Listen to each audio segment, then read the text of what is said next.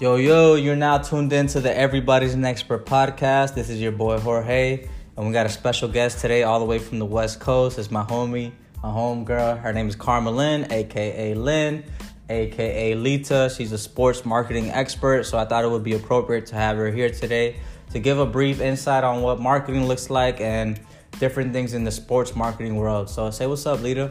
Hi everyone, glad to be here. so Lita, tell me tell me where you at right now. Where you living? Where you currently from? Where you staying at? No, yeah, that's good. Um, so I live in Atlanta, Georgia, and I work for a marketing agency. Just as Jorge said, I have been working in sports marketing for six years now, specifically in sponsorship. So what I do, I manage a brand's sponsorship, whether it be with a league, a team, a stadium, a tournament style type platform, I manage everything in regards to that sponsorship. So Lita, like, I mean, that sounds like a lot, but you know what people are gonna hook on to? What events do you do? Because I know you're telling me, I've always seen you on Instagram and Facebook, and I'm like, yo, she's at always all the major events. So tell us, uh, what, what kind of events do you work for, and what kind of events do you actually go to? I've done a lot. I've, I've done a lot in six years. I mean, I've done everything from UFC 189. I've done Sports Illustrated Swim Week. I've done plenty of soccer tournaments. I've done Copa America, a lot of MLS Cups, a lot of MLS All Star games. I dabbled a little bit in MLB All Star for a little bit. Um, done some tennis stuff. So it's been a variation of things. I personally am a big fan of sports. I think that, you know, it's very important with to go ahead and immerse myself in as many different league sports events in general. So I try, I do my best to try and do everything under the sun. So for the listeners here, I got a like a small joke because you know, she does all these things and she tells me sometimes I'm like, "Oh man, those are so amazing, what whatever." But she always tells me, "But this is my job. Like I don't get to experience it like how normal people get to experience it. Like I have to come here and I have to work. These are my clients. I have to do a couple things." So lately, she had one event that she could have gone to that I just like make so much fun of it because she could have gone to the Masters and saw Tiger Woods win her first cha- win his first championship in a long time and she didn't go. She had the passes and then I asked Kharmelyn, why didn't you go? Kharmelyn, tell me why didn't you go?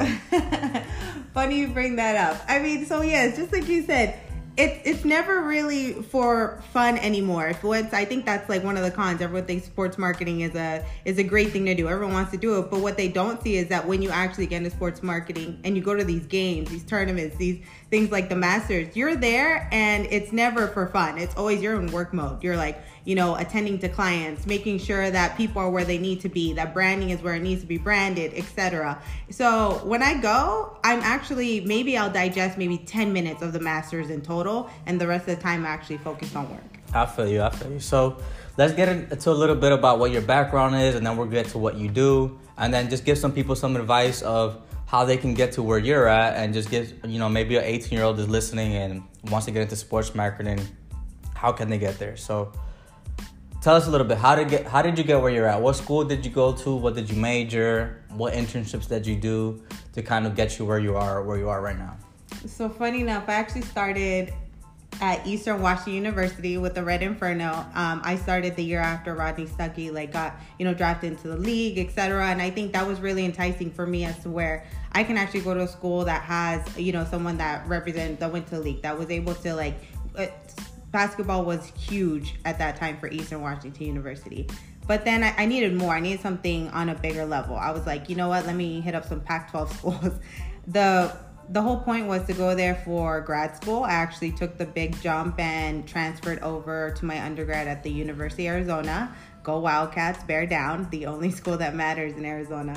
And you know, there you can only imagine sports were thriving. It's a beautiful campus, beautiful weather year round. People want to go there. Young athletes want to go to Arizona. You know, that was one of their big recruiting methods was to show how beautiful the campus was. The people there are beautiful. Just the vibe is just great. It's a great atmosphere. And it's it's unlike no other. I mean, bear down was a huge thing and college basketball is huge. So I needed to make that jump to go ahead and get the experience, not only as an undergrad, but to also get the experience in school. So, what, what did you study at Arizona? So, I studied, I was actually on a business track focused in sports management. Um, so, all of my sports classes, finance, uh, business law, um, public relationships. Everything was with a sports twist. So I took sports marketing, sports business law, etc. So let me take a little bit back. So did you play any sports, or did you um, in high school, even in your undergrad at Eastern Washington, did you, did you play anything sports related or anything like that? No, I actually didn't. I mean, growing up, I was I would say I was a little bit athletic, and I was very heavy into tennis and volleyball. But I think that was it. You know, I never went to school. I was never on the road to go play sports at a collegiate level. But did you always love sports? Yes, I definitely always loved sports. So that that comes to my question because like you you always see sports marketing and you see the big names, you see um brands, right? You see the athletes, you see LeBron James, you see Derek Jeter of the world, you see Alex Rodriguez, um, Kobe Bryant, and you see these big name athletes. So you, when you think about marketing, you think about these sports athletes that they play the sports. But how can somebody that you know that just loves sports and just wants to get into it? I feel like you're the perfect example of somebody that maybe you didn't play your whole life, but you love sports and you wanted to be a part of it. So, what what about what you learned in Arizona took you to that next level to like be intrigued and to to working into that marketing world and working with these athletes and these companies? Yeah, and I'll take it a little step back just because personally I view it as a person who's not an athlete or was an avid athlete it's you take one of two roads, right? When you want to go into the sports industry, you are on the athletic road. You're an athlete. You're going to get that scholarship. You're going to get the exposure. You're going to get the exposure with brands wanting to endorse you. You want to get you have the media on you. You're going to be broadcast on ESPN, all these channels. You get the exposure that way. Or you could be someone like me who did not go, did not have one lick of like getting a chance of going to school on a sports scholarship so I had to find other ways to be in the sports world, how that was through business. Because on the other side of being an athlete, what you have, you have the businesses. Athletes aren't going to be where they're at unless there's business to endorse in this sports world. So I was like, that's the closest I'll be. I'm on the field during work, you know, at all these tournaments, games, etc. I am within reach of these athletes, etc. So that's my way, and that's my thing to say that if you want to be a part of the sports world, well, you got to look on the business side because that I mean business side of sports will cover everything from media broadcasting, from actual marketing, from actual operations, from you know player management, talent, etc. There's all these different avenues and different niches that you can get into when you when you're not on that athlete track. That's dope. I mean, looking at your career and thinking about where you're at now, you deal with a lot of clients. You've obviously dealt with all these events and stuff. So when from from the sports agency side where you work for a sports agency now what do clients look to get from you? What what are clients looking for when you're talking about these big name corporations in the sports marketing world? Yeah so you have to, you have to be an expert. I mean you, and when i say you have to be an expert is because you have to make yourself an expert. And what i mean by that is that you always have to be caught up with industry knowledge. What's going on in the world? How are fans digesting whatever it is in the sports world. And a good example is the social and digital space right now. Everyone has a smartphone, a tablet, everything, right? That's how they check their ESPN app on scores. That's how they watch games, etc. Everyone's always looking at a phone. So all these brands, if they want to go ahead and, and get their eyeballs, the more eyeballs that they can on their brand, on their logo, where do they want to go ahead and place their advertisement? They want to place it on social digital. And that goes back to just me knowing what's the latest trend in the industry. How are people consuming sports? You know, it's not back in the day when it's just regular TV. So let me take a little step back, right? So you have all these major corporations, and you would think all right, these major corporations, they hire their own people in house, right? So let's say, for example, you have a Chase Bank or you have a State Farm or you have um, a Progressive Insurance. So they want to hire their own marketing to get their product into the sports world to get to, to this new market. But what most people don't know is that they don't hire in house. They don't hire, they don't create a department of marketing in house. They hire one marketing person or two marketing people within their own department and then they hire an agency which is where you come in right? You're the agency that that that gets to um, investigate their market and take whatever their goal is to whatever market. So how do you as an agency sell yourself to a client or to these big pro- these big companies that want to be in these um, big major events such in the NBA, MLB, NFL, and things things like that? Yeah, that, that's a great question because the way we sell ourselves is basically the guarantee of our job security.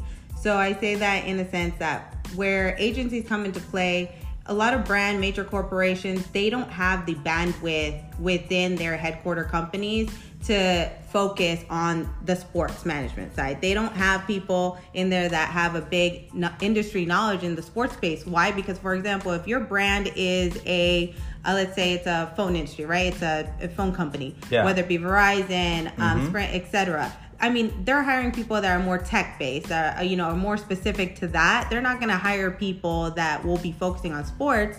That's where they would rather hire outsource and hire an agency that will have 10 to 15 to 20 people, you know, in one office that can focus on these sports industries and provide that knowledge to these major corporations. So when you guys when you think about it, you guys are like kind of the avenue to the consumer, right? People just see the name, but in reality the agencies are the ones that are trying that are connecting the sports brand to the consumer. So anybody that's looking into marketing or trying to be involved in sports, marketing is a great well sports marketing is a great way to be that bridge between all right you love sports you love playing it you love seeing these athletes and then connecting a brand to those sports and what is the main thing that these brands try to connect with people? Is there is different markets? Is it different are, is there different stereotypes that they try to get to? What is it that they try to do when they come to you guys? Yeah so every brand has a different objective. You know, every brand has a specific age group, a specific demographic that they want to target. So on the agency side, we have to wear many, many hats. We have to wear many, many hats in a sense that we're always, if a brand, one one of our clients can want to target specific age group, 18 to 25 in the Hispanic um, space, right? So the Hispanic 18 to 25 consumer is probably one of their key targets. Where you'll have another brand, it's complete opposite, where they want to hit general market 25 to 49. Those are two completely different subsets of groups. Well, but then they rely on one person, me, or a group of people, a team on the agency side to be able to still fulfill their objectives, even though they're two different markets. So it's the same. We have to wear many, many different hats, whether they want to hit them in the media space where you're going to have to do a broadcast deal with ESPN, Univision Deportes, etc., Fox, or they just want to go ahead and get on-site exposure. So maybe they're going to look at sponsoring a team and then they're going to do some pop-up events on those home match days etc so it, it can go very very many ways. And so on the agency side it's just a constant always putting ourselves in the space going to these games seeing how people how fans react seeing what other brands are doing at this game that may be working what doesn't work so we're always educating ourselves. It's a nonstop educational process. It's so dope, man. Because I've had these com- conversations with, with uh, Kharmelyn, and honestly, there's so much to get into. We're just getting into a very brief overview. We just want to give y'all some knowledge, you know, what's out there in the sports marketing world. Because honestly, this could get into details. She's talking about home matches, different things that we can we can get into the nitty gritty of it. We won't get into today, but you know, depending on your support and stuff like that, we can you know y'all ask questions. We can come back and answer them. But now we're gonna move it forward into the less corporate side and just say, I'm just gonna ask you, Lita, like, if if you were giving yourself advice ten years ago, you know that you're saying, hey, I'm a I'm going into college and I want to get into sports marketing. What advice would you give yourself? There oh that's there's a few good ones. Um and my main one would be just to be open in where you can go with a career that you want. And why i say that like i said when you go as an undergrad a lot of people get that mindset if i want to work in sports i got to work for a team. And then when you do that you have to work in ticket sales. But there's the agency where you can focus on so many different things but still be tied back to sports. And and that's the beauty of it. So give us some more information on that because I know me personally, you think about sports marketing, you think, okay, I gotta work for a specific team. I gotta work for the Miami Heat. I gotta work for the Orlando Magic. I gotta work for the Tampa Bay Buccaneers. I gotta work for the New York Yankees. So when you're talking about what else you can get to, what do you mean by that? What are, where's that sports marketing side where you can get into in different avenues and still be involved in that world where you want to be at? Yeah, and you know, it's it's going through the motions as an undergrad and always promoting yourself, always putting yourself in that place of exposure. I mean, it's been said over and over again, and I can't stress enough: internships. Get an internship, paid, unpaid, whatever. You got to go through the grind, through the hustle. Personally, my story, I'm going to share this so you know how real it could be. My last year of college, I was going through business school Monday through Thursday, and for the last two semesters, I would work through an unpaid internship Friday through Sunday. And that was with a company that I honestly can say that gave me the foot in the door and a lot of exposure in the soccer world. And I did that like I missed out on a lot of things. You miss out on, you know, maybe taking that trip with your friends, you know, that spring break trip that everyone wants to go to, you know, or having those all those house parties. But guess what? That's only going to fulfill you then and there. You need to take the right steps then to for your future for the long run. Because those networking relationships you're going to have with going through the hustle and everything that's going to that's going to last a lifetime and that's going to open many more doors you know down the line. So how would you connect the aspect of again people always see sports right? They say you have to work for the team. But with the agency life and the and, and the real sports marketing you know and what how much how much it takes to actually make an event happen and whether it's be the World Cup, the Super Bowl, NBA playoffs. How can students or people that are trying to get into this world look at trying to get into the sports marketing world, whether it be with an agency? How, how should they look at it? Not necessarily like you're saying, having to go through ticket sales or, th- or something like that. Mm-hmm. Yeah, they can. I mean, if someone's already an avid sports fan and they're going to whether it be just you know their local level um, soccer tournament the league that they play in you know throughout the week or whether they're going to these professional games they have to look at it in a different sense. You're gonna have to look at every single piece of of brand logos etc at these games matches places and just take a step back and really think how did that brand get there? How did why do you think this brand wants to be wants to have their logos blasted, you know, in an arena or at a stadium. So it's funny you say that because Kharmelyn, I've been with you to a couple games. You know, you've thankfully you've taken me to a couple great events and things like that. That um, you're you're always looking at the marketing. You know, what brands are in this building? What brands are? What are they trying to get across and stuff like that?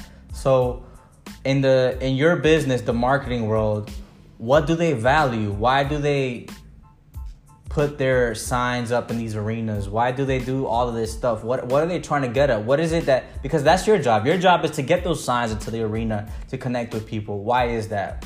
You know, so it's it's all about what I what I'm going to call it is brand sentiment. And what they mean is that when there's X amount of eyeballs on their brand at any given time, whether it's live in an arena for 18,000 people or whether it's on a match where you get 1.2 million viewers, you know, there's going to be some level of brand sentiment and impression where those people will actually be like, you know what?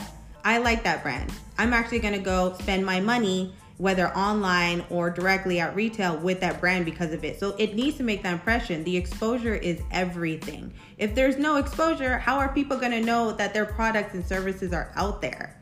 And I think they can do it in many creative ways. I'm actually going to bring up this example. I know you're going to appreciate it. For Dwyane Wade's last home game, Budweiser did something very, very well.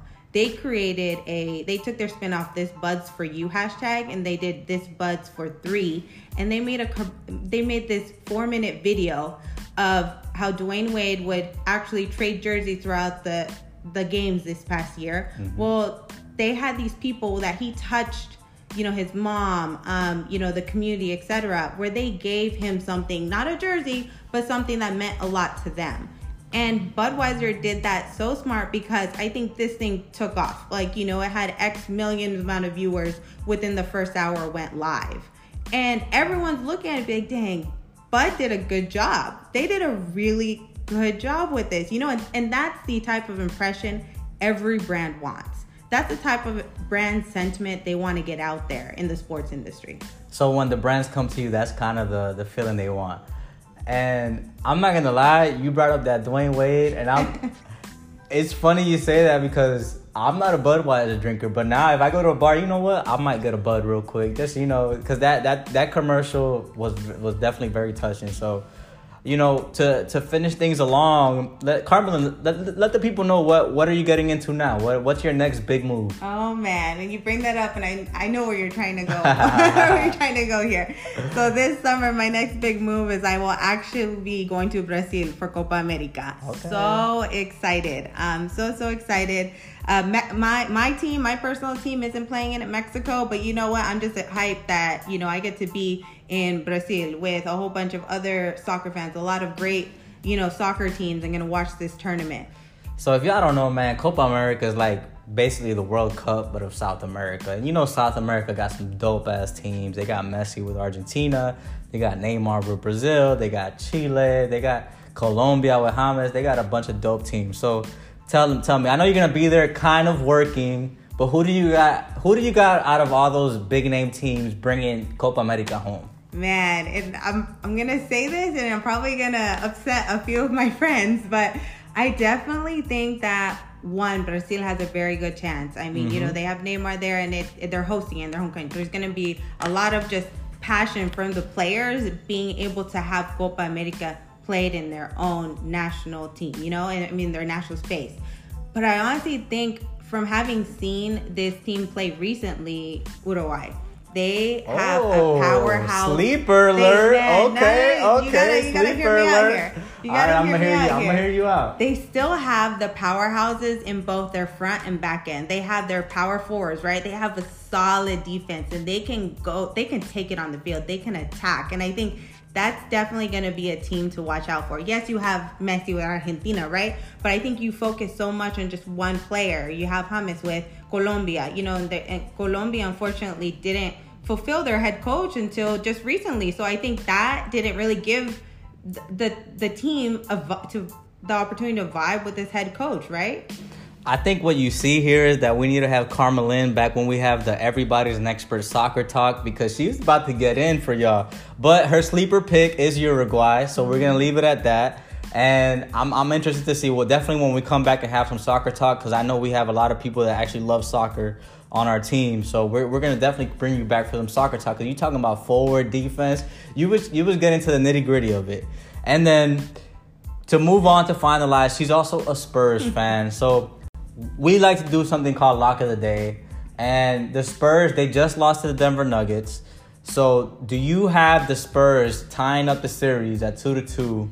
Lock of the day. What what you got, Lynn? Or do you not? You not? You don't really believe in your Spurs. What you got for? Oh, us? I definitely believe in my Spurs, and I definitely think they're gonna take this round. Yes. Um, We'll see who they take on the next round. That's why I'm a little bit worried, just because the Spurs are always going to come off strong in the first few rounds of the playoffs. But once they start getting closer towards the end, make it towards the semifinals, the conference finals, excuse me, like that's when it gets a little bit tough for the Spurs.